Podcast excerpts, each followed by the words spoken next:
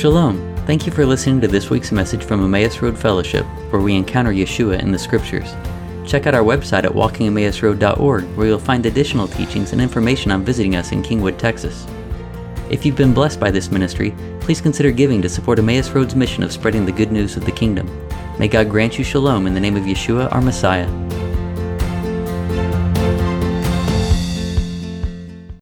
All right, this week, this Saturday specifically, is Shabbat Shuvah, which is the Sabbath of return. And Shabbat Shuvah occurs on the Shabbat that is between Rosh Hashanah and Yom Kippur every year. And, you know, right now we're still in the days of awe, the ten days from Rosh Hashanah leading up to Yom Kippur. Yom Kippur, Yom Kippur begins Sunday night at sundown. And so we're still in this time of, like, humbling ourselves, turning to God, being in awe of who He is. As I mentioned earlier, throughout the whole month of Elul, one of the themes is that the king is in the field, right? Well, God is very near and present, and He's revealing Himself to us that we could see the nature of our King, right? And that we could desire Him, His righteousness, His justice, His attributes, and turn from what we have walked in that is not righteous and choose our King and follow after Him. This is a time of rededication of our of our hearts and our lives to Him.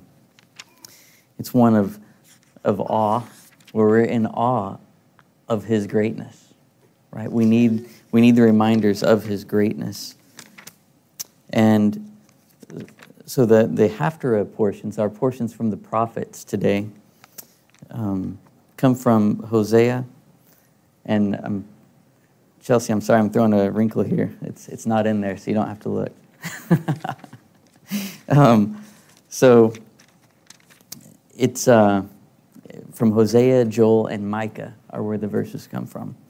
And Hosea fourteen, verse two starts out with, "Return, O Israel, to the Lord your God, for you have stumbled through your iniquity." Right? It says, "Take words with you and return to the Lord. Say to Him, forgive every sin and accept goodness, and let our lips substitute for bulls. Let our prayers substitute for our offerings." Assyria cannot help us. You know, so then they say, but man cannot help us. You alone are our strength. And in Joel, you know, the call is for us to call an assembly, to uh, rend our hearts and not our garments, to turn to the Lord fully in love and adoration. And of course, if you recall from uh, the Tashlik, the ceremony down on Rosh Hashanah when we symbolically cast our sins into the into the water, we had the the reading from Micah, chapter seven, verse eighteen. Through twenty, that says, "Who, O God, is like you, who pardons iniquity and overlooks transgression for the remnant of his heritage, who has not retained his wrath eternally, for he desires kindness. He will again be merciful to us. He will suppress our iniquities and cast into the depths of the sea all their sins. Grant truth to Jacob, kindness to Abraham, as you swore to our forefathers from ancient times." In the midst of it all, there's this, this hope of return, the hope of our return to God because He stands with open arms, but then also the hope of the return of Yeshua and the promise of the restoration and the redemption. So this portion for this week is called Ha'azinu, and it's give ear. It's the Song of Moses, okay? And the whole portion is chapter thirty-two of Deuteronomy. Uh, almost the entire thing is the Song of Moses, and it leads right in with his song. So really we need to back up just a little bit and go back to chapter thirty-one to give the introduction of the Song of Moses. Now, a couple months ago as we were beginning to start talking about Deuteronomy, I mentioned that the book of Deuteronomy all takes place in the last five weeks of Moses' life, right? So he gave, he talked a lot during that time. Right, and and you think about it, what he was doing is he was he knew his time was short, and he knew that he would no longer be with the children of Israel, and so he needed to leave them with a clear understanding of who they were what God's Torah was and what's expected of them, the people that they're to be. And so he's leaving behind teachings and a legacy, right? And then, you know, we talked, I think it was uh, two weeks ago, about how every seven years, all of the people in Israel would come to Jerusalem and they would hear the Torah read, such that they could, um, and it's, you know, reading specifically from the book of Deuteronomy, which was were these teachings. But now chapter thirty-one and chapter thirty-two are Moses' last day of his life. Okay. Now, I want to read from Deuteronomy thirty-one, sixteen through twenty-two. And the Lord said to Moses, "Behold, you are about to lie down with your fathers. Then this people will rise and whore after the foreign gods among them in the land that they are entering, and they will forsake me and break my covenant that I have made with them. Then my anger will be kindled against them in that day, and I will forsake them and hide my face from them, and they will be devoured. And many evils and troubles will come upon them, so that they will say in that day, 'Have not these evils come upon us, because our God is not among us?' And I will surely hide my face in that day because of all the evil that they have done, because they have turned to other gods. Now therefore write this song and teach it to the people of Israel. Put it in their mouths, that this song may be a witness for me against the people of Israel. For when I have brought them into the land flowing with milk and honey, which I swore to give to their fathers, and they have eaten and are full and have grown fat, they will turn to other gods and serve them and despise me and break my covenant. And when many evils and troubles have come upon them, this song shall confront them as a witness, for it will live unforgotten in the mouths of their offspring. For I know what they are inclined to do even today, before I have brought them into the land that I swore to give." So Moses wrote this song the same day and taught it to the children of Israel. Okay, so Moses, his days have come to an end. And God tells him, your days have come to an end, but you need... I'm going to have you write this song. Now, Moses is one hundred twenty years old. And for the past forty years, he has been actively in the role of redeeming Israel and leading them through the wilderness, through all the trials, all the challenges. Right? It is a life that was spent on the children of God, you know, on his brothers. And now, at the end, after all of his hard work, he's he's about to go on, and God says, after you die, these people are going to turn away. So it could be disheartening, right, to Moses to hear, I've worked so hard, I've brought the people, we're about to go in, your promises are about to be fulfilled, and then you're saying it's all going to get undone? That would be a heavy, heavy word to hear, especially after all that Moses did, and he was faithful in all God's house, right? So it was nothing lacking on Moses' part in, in what he did in bringing the children of Israel to where they were. Instead, God said, I know the inclination of this people's heart, you know, and there will come a time that they are going to turn away after they have come in, they've eaten of the land, they've become fat, their hearts become dull, and they'll turn away. But he doesn't leave Moses without hope in this either. Instead, he says, now I want you to write this song for the children of Israel, and this song will stand as a witness for all their generations, right, through all time. And the intent of this song is to awaken the people while they're in their sins, while they're in their stupor, to realize where they came from and who they are, so that they can then repent and turn back to God and have restoration, right? So Moses was given something special to give to the children of Israel that would be remembered and heeded. When, when heeded, would turn the people back from their captivity, right? So even though Moses would be taken up and removed from them, that song would remain with them to lead them into truth. Now, if we look back, and we're going to go back here to Deuteronomy thirty-two. Um, in verse seventeen, right here in the middle, this the scripture says, the, the people will say, have not these evils come upon us, because our God is not among us. Okay, this is a, this is a key statement, because if we, okay, we're going to go back and read this a little bit. How about that?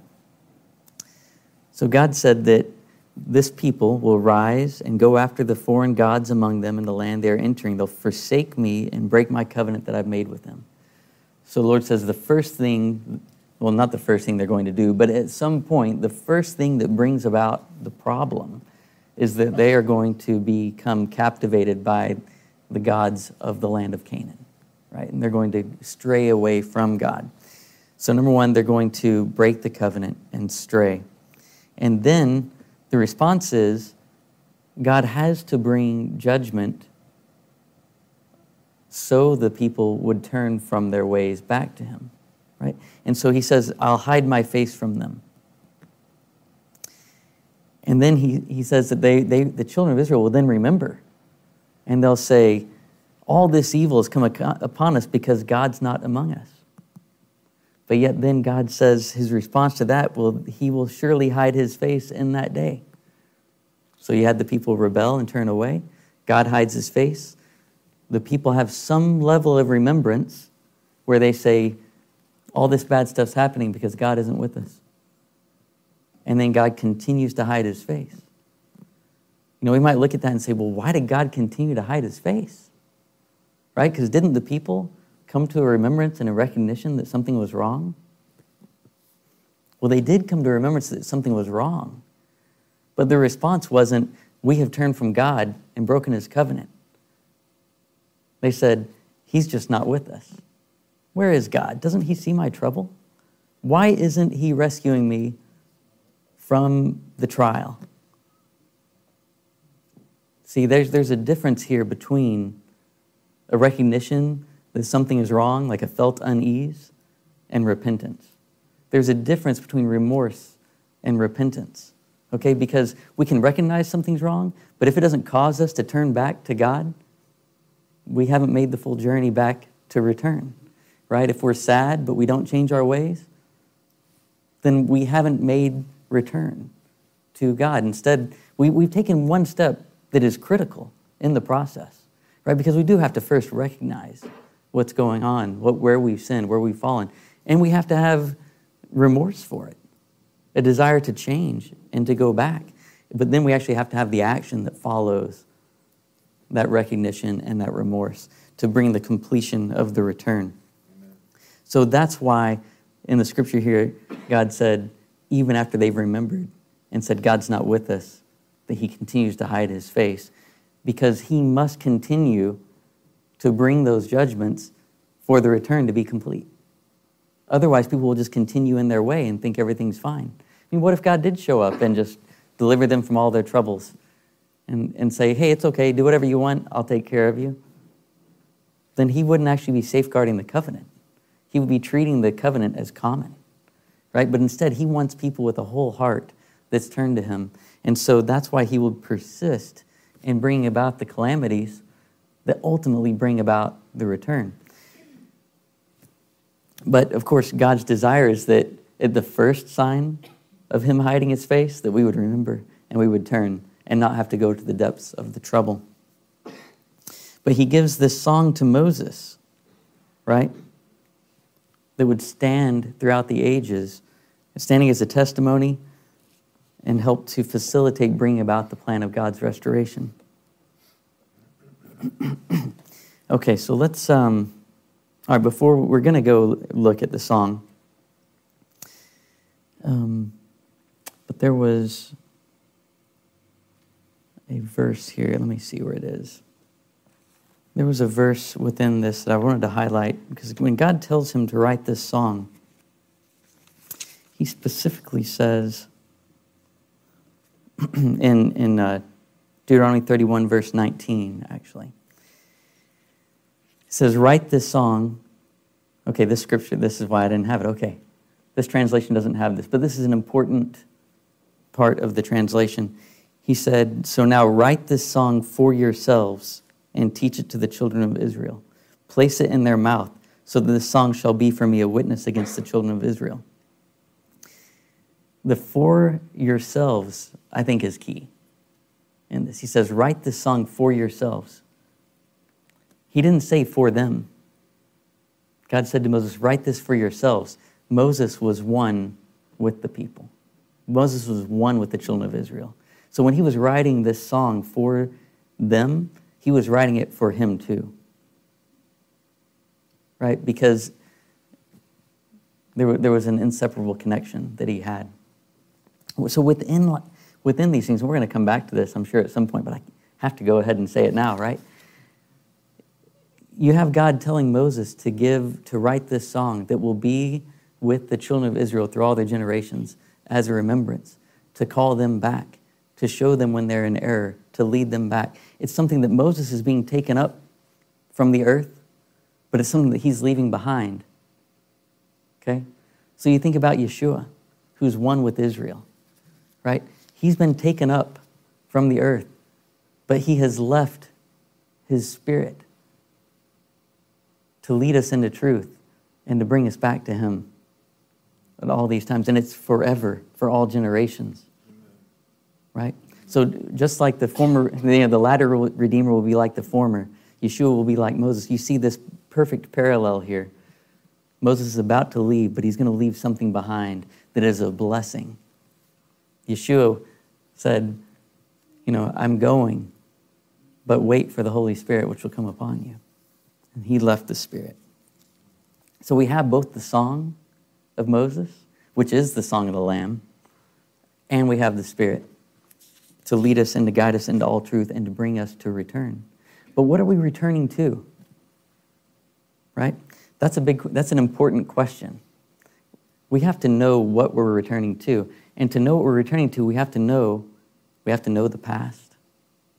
And we have to know the origins, right, of who we are. They say that those who cannot remember the past are condemned to repeat it, right? But you have to be careful who you learn the past from. You have to be careful who you learn the past from.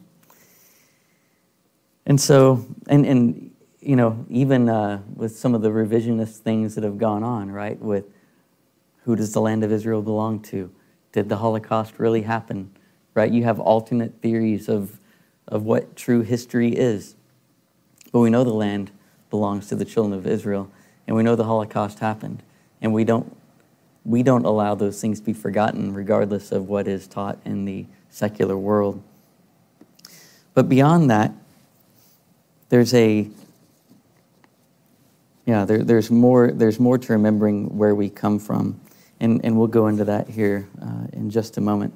But the song, for an overview, we won't read the entire song, but from an overview, the song begins in with the greatness of God and then contrasting the greatness of God with the failure of man, right? And saying that the failure of man is not at any fault of God's. And then, then the song speaks of God as the Father and provider and the creator of all things and the one who pours out blessing on his children. And then continues with the people's response of turning away from him despite these things. And then the coming judgment, followed by God's coming judgment of the nations and ultimately the restoration of Israel. So let's turn to uh, Deuteronomy thirty-two, verse one.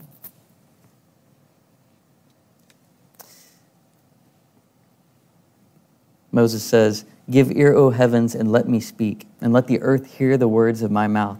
Let my teaching drop as the rain, my speech distill as the dew, as the droplets on the fresh grass, and as the showers on the herb. For I proclaim, for when I proclaim the name of the Lord, ascribe greatness to our God, the rock. His work is perfect, for all his ways are just.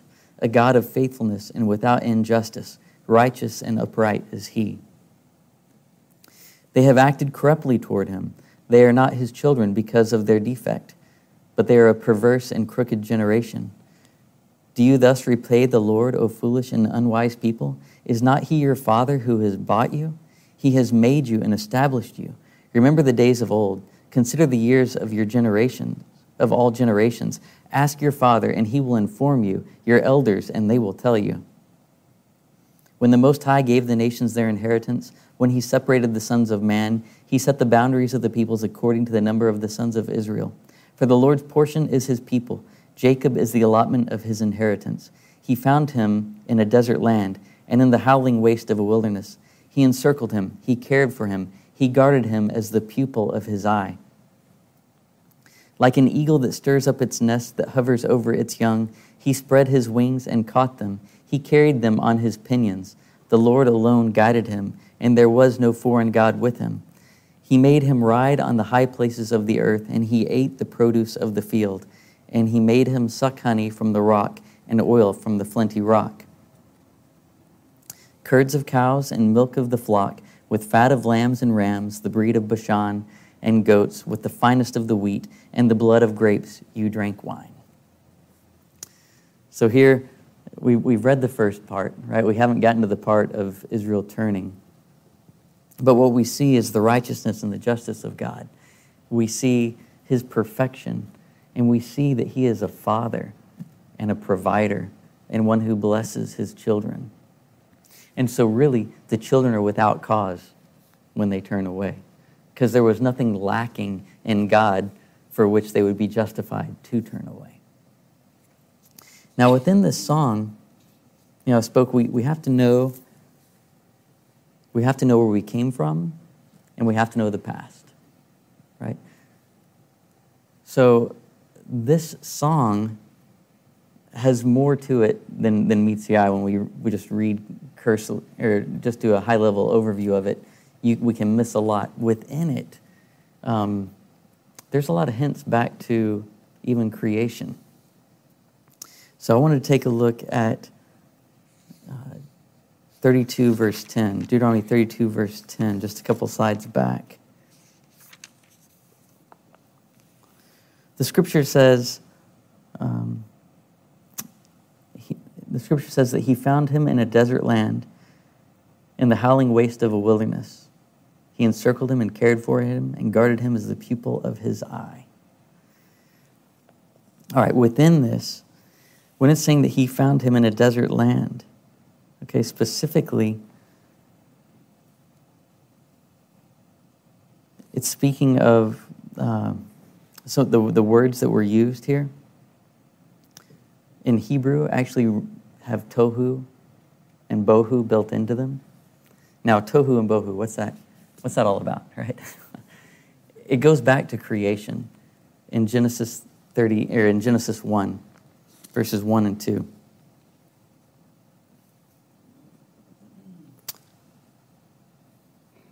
In the beginning, God created the heavens and the earth. The earth was without form and void, and darkness was over the face of the deep, and the Spirit of God was hovering over the face of the waters. Okay, so here in Genesis one, in the beginning, God created the heavens and the earth, right? How did our how did our song lead out? And, and we don't need to jump back and forth, but we can just leave it right here. Moses starts out, "Give ear, O heavens, and I will speak, that the earth may hear the words in my mouth." So here's the heavens and the earth, okay? And the earth was without form and void. And God says that he found Jacob in a desert land in desolation. Tohu v'bohu. Right, that's without form and, and void. The land, the earth was tohu v'bohu. Okay? So we're referring back to the creation. And darkness was over the face of the deep. Okay, the next thing that's said here back in chapter thirty-two was he preserved him like the pupil of his eye. What's the pupil of your eye? It's black. Right? Okay? And then he says the Spirit of God was hovering over the waters. Well, back in, in uh, Genesis, or Deuteronomy thirty-two, verse eleven, right after speaking to the people of his eye, he says he's, he was like an eagle arousing its nest, hovering over its young, spreading its wings and taking them and carrying them. Okay? So what Moses was alluding to was that God created you as a people out of nothing. Right? He took a people who were not a people and made them a people. And if you think about it and you look at what happened with Abraham? God chose Abraham, and his wife Sarah was barren. They couldn't have offspring except by God. So he created a nation, even though physically it was impossible to create that nation. He created a nation out of nothing. And then Isaac and Rebekah, same thing. Rebekah was barren. Then she gave birth to Esau and Jacob. And then Jacob's wife, Rachel, was barren. Right? So over and over again, God was creating from nothing. And so he created this people to be his. So when we were, and then, then you think further and going forward. So God has this nation, and then he broadens the pegs of the tent by, through Yeshua, opening the door to Gentiles, people from the nation being brought in and grafted into the commonwealth of Israel. Right? A people who did not, who were far away from the covenant, stranger, strangers to God, were then brought in, creating something from nothing. So when we look and we say, where do we come from? You know, it's not just a happenstance thing. There was a specific creation with a purpose. And so when we're seeking to return to God, we're returning to ourselves, to who he created us to be, right? We're returning, I mean, returning back to who we, he made us to be in the process of returning to him. And then we have to know the past, because we can look and see all the examples of what's happened throughout history. And we can begin to see the signposts of when trouble's coming and say, oh, this is kind of like back what we saw in the stories of our fathers, right? And then we can recognize and turn back to God. And that's what it says in Hebrews. I think it's Hebrews, where they say these things were shown to us that we might not fall in the, in the same way. What is it? Yeah. And and so um, so that's that's key, right? So we're made out of nothing, and we exist only because of God's provision, right? In Colossians chapter one, verse thirteen through seventeen says, God has delivered us from the domain of darkness and transferred us to the kingdom of his beloved Son, in whom we have redemption and the forgiveness of sins. He is the image of the invisible God, the firstborn of all creation. For by him all things were created, in heaven and on earth, visible and invisible, whether thrones or dominions or rulers or authorities. All things were created through him and for him. And he is before all things, and in him all things hold together. Yes. Um, actually, do we have the mic?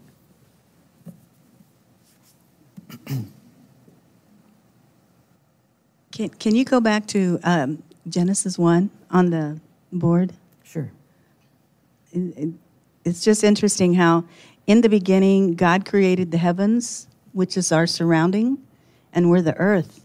And he didn't say earths. He said one earth, which is us, his people. Mm-hmm. He created us in his image, because we were first formed in him before we came became existent. When we were existed, when we did exist, we were without, I guess you could say, form and void, because we didn't have his spirit in us. Mm. So you can look at Genesis one as us, as that creation, that we were void, we were darkness, until he hovered over us and, and we became born again. Mm-hmm. And when he made us a new creation. Amen. Yeah, yeah, that, and that's that's a that's a key thing, is we're made new creations through him. And then as we walk along by the power of the Spirit, there's times that we do stray. But then it, the thing is to return back to the new creation that we've been made, to know what our true identity is, so that we don't stay separated from his presence, his person, and, and the blessings that he has. Now, so we've been made this new creation and grafted in uh, into the king. Really, all who by faith in Yeshua have become a new creation and have become citizens of his kingdom, right? And Yeshua says that we can't exist apart from him, right? In John in John fifteen, verse four through five, he says, "Abide in me and I in you. As the branch cannot bear fruit of itself unless it abides in the vine, so neither can you unless you abide in me. I am the vine, you are the branches. He who abides in me and I in him, he bears much fruit. For apart from me, you can do nothing." right? So he's saying that we need to abide in him. And we must keep that connection. We exist only because of God's creation. And we continue to exist and to have fruit through abiding in, the, in his son, Yeshua. It just says, um, in verse fifteen, it, it talks about Jeshurun. Mm-hmm. Is that a reference to an overall falling away of the people, or is that a specific person, or just a name of the nation that has fallen away, or what is that? It's it's another name for Israel that actually speaks of, most of the time when it's used, it actually speaks of faithful Israel. Faithful? Faithful Israel is how it's normally used. In this context, though, you read it and you say, Yeshu- well, it says Jeshurun, but Jeshurun uh, would became fat and kicked. So a faithful Israel became fat and kicked and turned away. Does that make sense? Yeah. So it can be seen as their status before they became fat and turned away, or it could be uh, a bit of irony saying, you who are supposed to be faithful have not been faithful. So it could, could be interpreted those ways. Okay. All right, so I mentioned earlier too that the Song of Moses and the Song of the Lamb are actually the same thing. Sometimes it's, we we read Revelation and, and we think perhaps uh, the Song of the Lamb is something different. But in Revelation fifteen, verses two through four, let's just read that quickly. The scripture says, "And I saw something like a sea of glass mixed with fire, and those who had been victorious over the beast and his image, and the number of his name, standing on the sea of glass, holding harps of God. And they sang the song of Moses, the bondservant of God, and the song of the Lamb, saying, Great and marvelous are your works, O Lord God, the Almighty. Righteous and true are your ways, King of the nations. So we will not fear, O Lord, or who will not fear, and O Lord, and glorify your name? For you alone are holy, for all the nations will come and worship before you, for your righteous acts have been revealed." And so within this, they sang the song of Moses, who was the bondservant of God, and the song of the Lamb, saying, Great and marvelous are your works. So it can be seen that the, these, the statement of great and marvelous are your works, O Lord God, the Almighty, righteous and true are your ways, King of the nations, is essentially appended on to the end of the Song of Moses. But the idea is that this Song of Moses was for all generations. Right, that's what the scripture said, that Moses would write this for all generations that were to come.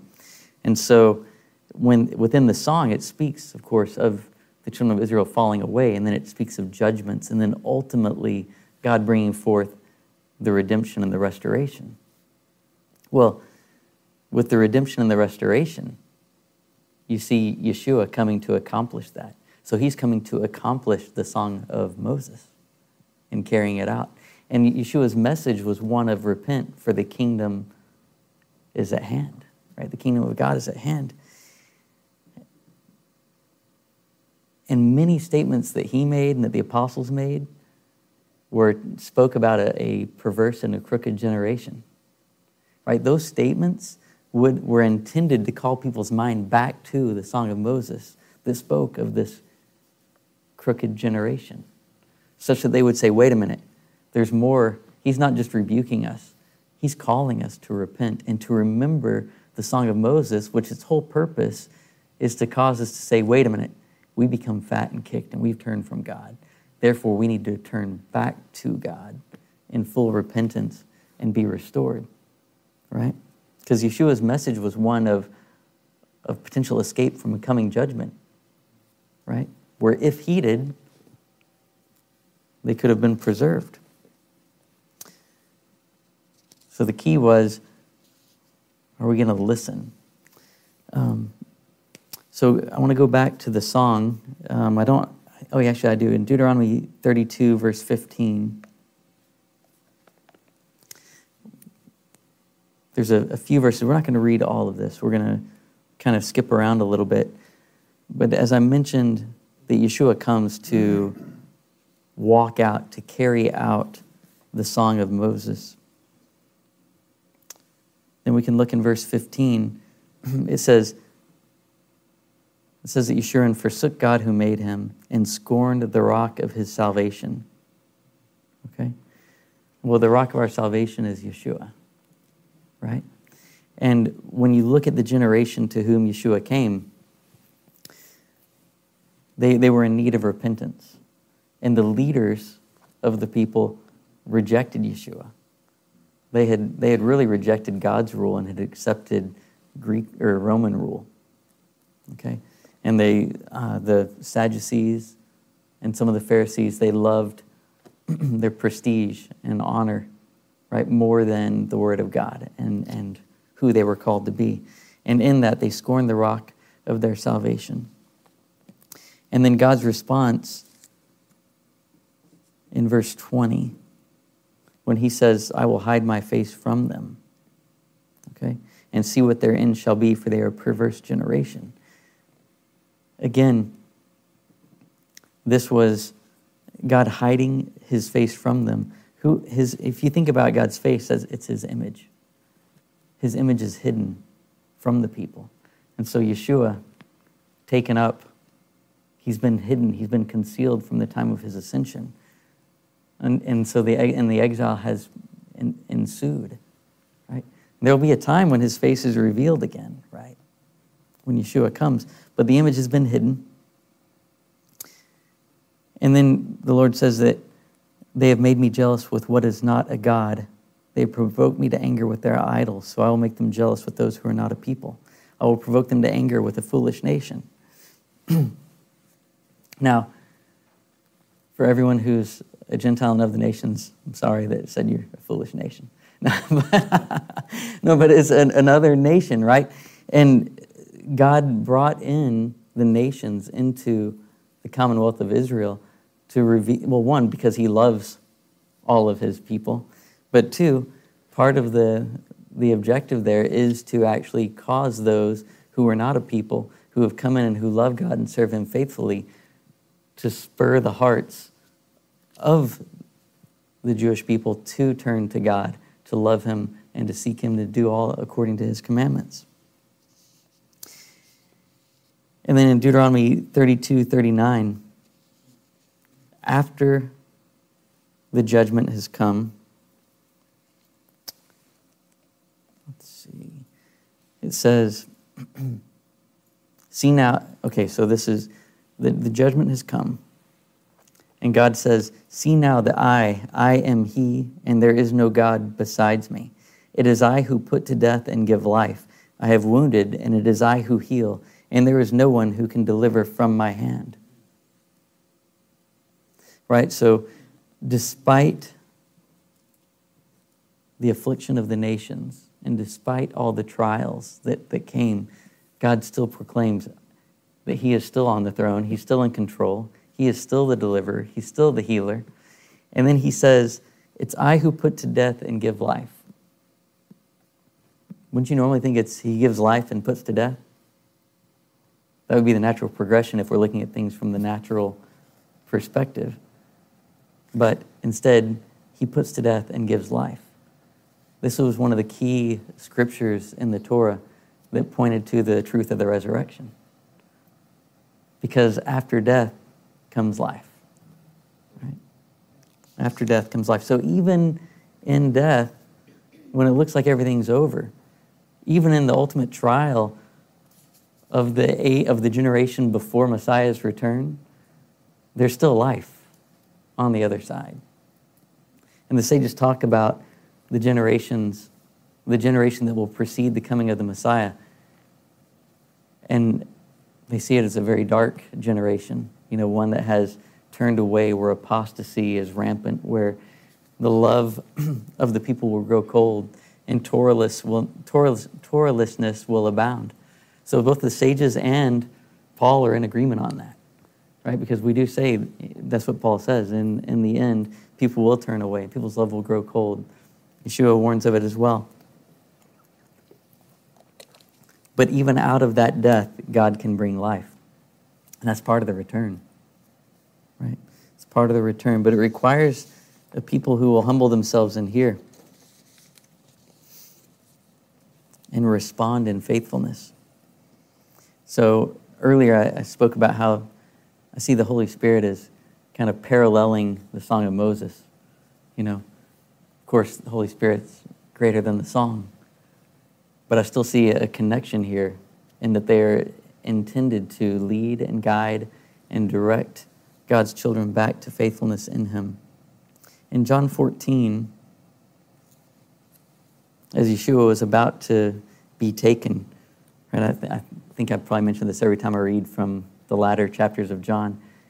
The latter chapters of John here, like from John twelve, I think, all the way through, are at the Passover and the garden. It's all a very short time frame. A lot written in this time. So here in John fourteen, this was after the Seder, or, or during the Seder. I'd, I'd have to go back to verify. But uh, in John fourteen, sixteen through seventeen, Yeshua says, I will ask the Father, and He will give you another helper to be with you forever, even the Spirit of truth, whom the world cannot receive because it neither sees Him nor knows Him. You know Him, for He dwells with you and will be in you.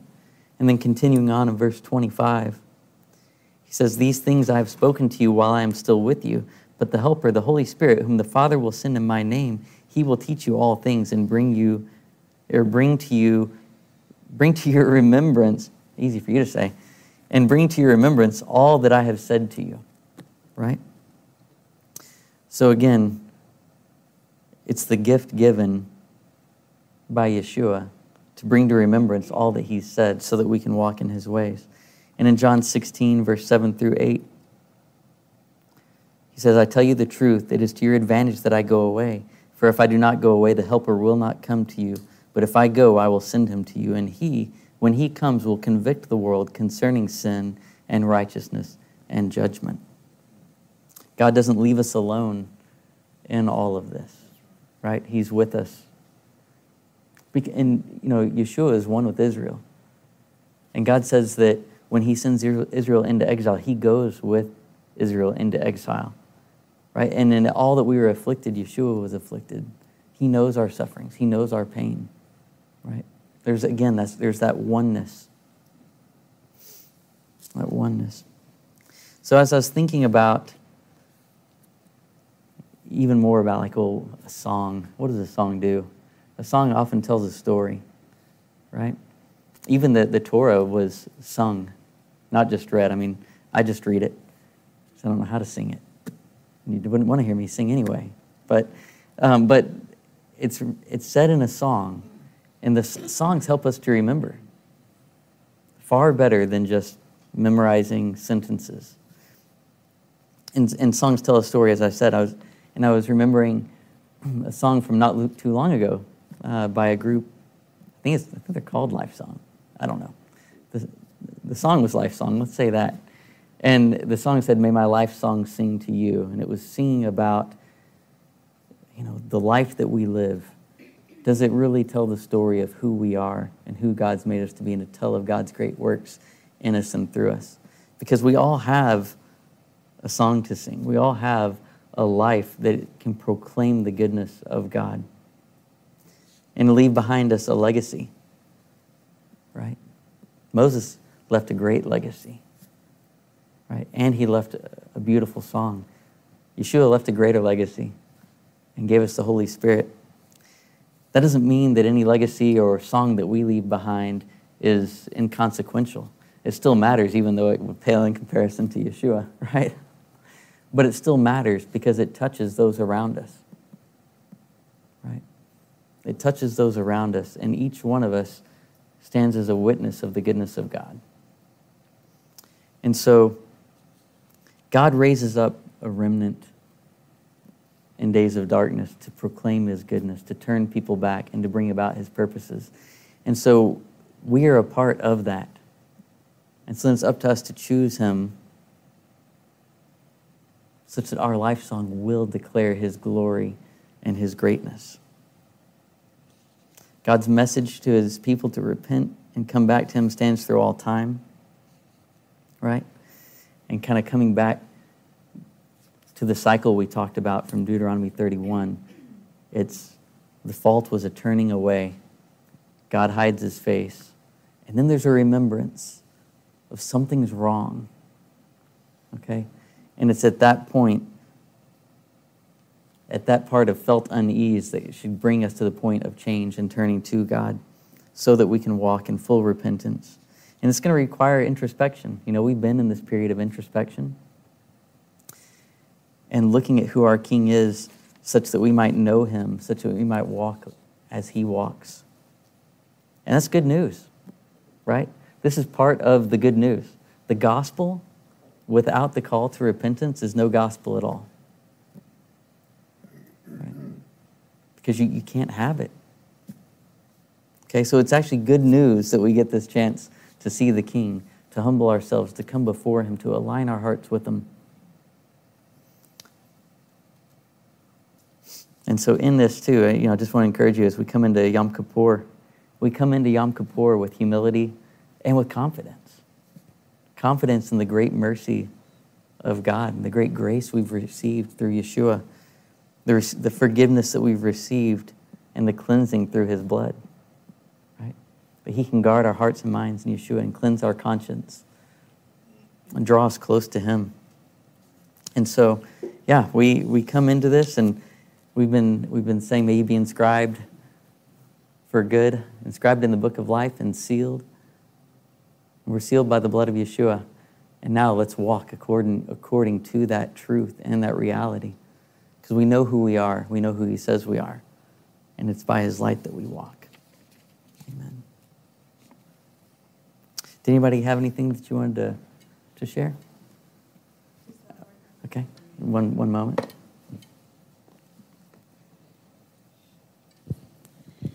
It's it's real interesting how everything from the Old Testament, from Genesis through the end of the Old Testament, all is a foretelling of Jesus. All is a foretelling of preparation. All is a telling of consequences. All is a telling of of, of mercy and grace. Mm-hmm. And it's beautiful. It's a beautiful story. Amen. I mean, it's a real life story. Yeah, right. It, it, it's a it's a real th- real story. It actually happened. People actually had to walk through this. And when you think about the fact that people actually had to walk through these things, it's a lot different when you when we try to connect to what was really going on, what were they experiencing and feeling. Because otherwise, it just may not hit home when it needs to hit home.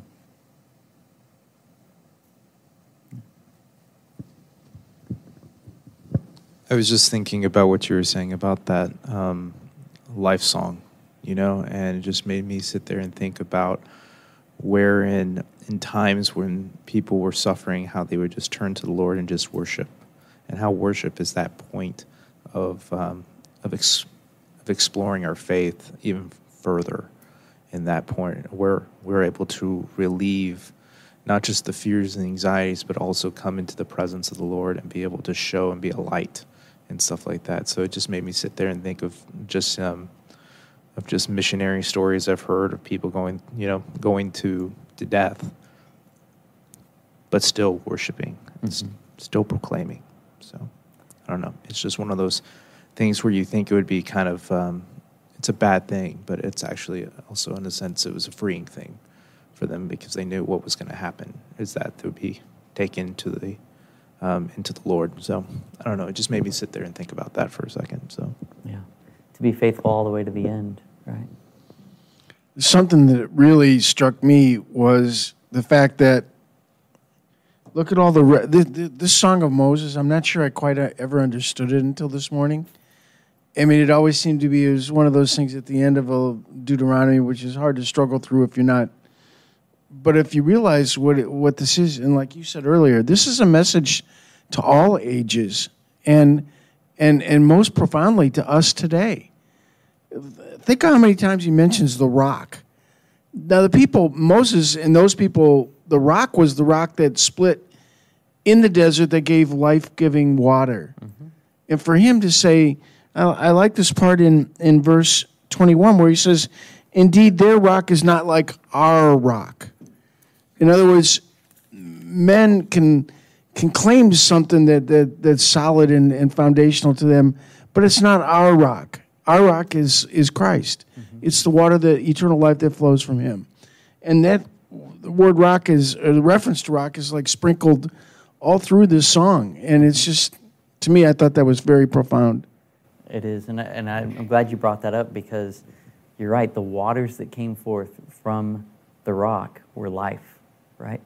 And and and we, you know, Yeshua says that he who believes in him, rivers of living water will spring forth from them, right? It's so that life is then imparted to us. And even at the beginning of the song, when he says, "Give ear, O heavens, and I will speak, and may the earth hear the words of my mouth. May my teaching drop like the rain, my utterance flow like the dew." Okay? He's speaking about heaven coming to earth. He addresses heaven and then earth. And then he talks about rain dropping. Rain comes from heaven to earth, and his teaching is likened unto that rain. What was his teaching? It was the Torah. So the Torah came from heaven to earth to give this life, right? And so, again, too, we have the written Torah, which is life-giving, but then we have the Torah made flesh that came from heaven to earth to give life and to, to find us in the wilderness, in those desolate places, to bring back light, to bring back life. Yeah. That was always one of my favorite things when I realized that the rock that followed them through the desert was Yeshua. Because mm-hmm. in First Corinthians ten it says, Uh, and all of them drank that same spiritual water, for they drank from the spiritual rock that traveled with them, and that rock was Christ. I mean, I was like, this rock is traveling with them in the desert. It was uh-huh. amazing. Yeah. And then when they link it with the uh, New Testament, it was it's just beautiful. Yeah, amen. When the snake on the pole, when, when, when they were being bitten by them? It's... Uh, it may have some relation. Wasn't, uh, uh, wasn't the snake on the pole when they, when they were being bitten by the snakes, and they, they put the snake on the pole and they told everybody to sit and focus on on the serpent on the pole was, was actually a symbol of Christ, the, the the healing, you know, on on you know hanging on on the cross or, or whatever it may be, that it was it was actually symbolic of Christ, mm-hmm. and it brought the healing by focusing, even though it was a serpent. Right. You know, it was still it was still. symbolic, and uh, and and also said something about the honey coming from the stone, sucking the honey from the stone. Also, I didn't. Yeah. I, I don't know if that had you know any reference to that, but I thought that was interesting. Yeah, I don't know about the honey from the stone, but yeah, I did read that, um, and yes, so the the serpent uh, was one of the is considered a, a hoax, which is an it's one of God's commands that don't don't make sense in the physical, and. Uh, Specifically with that, so the serpent um, in gematria, its number is the same. It's Nachash is the word in Hebrew, has the same gematria as Mashiach.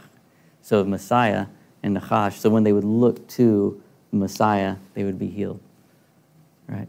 And so it's it's really a yeah, it's it's a great thing. But the idea, the, the teaching on that is that it wasn't the the like I mean the common teaching around this is, was not that.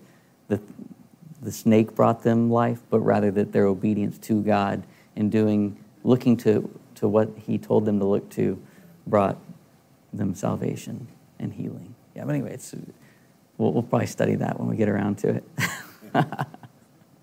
It's a great one. Anybody else? Oh, Brett. Nah, John... Three uh, fourteen and fifteen says, "And Moses, uh, and as Moses lifted up the serpent in the wilderness, so must the Son of Man be lifted up, that whoever believes in him may have eternal life." Amen. So yeah, so there Yeshua made the direct connection to to to the serpent raised up on the pole. Yeah, yeah, that's really cool, and, and it is such an amazing tapestry that God wove to tell his story, and you know. He pays attention to all the details and then puts a desire in us to seek out the details, right? I believe it's Proverbs twenty-five two said it's the glory of God to conceal a matter, and it's the glory of kings to search out a matter, right? So he's given us an invitation and an opportunity to glory in his, in awe of who he is by searching out these gems within his word. Yeah. Yeah.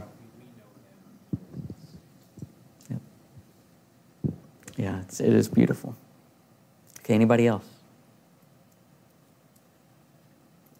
Okay. All right, let's, let's pray. Lord, we, we love you and we give you thanks. Lord, for you are awesome. And there's no one like you.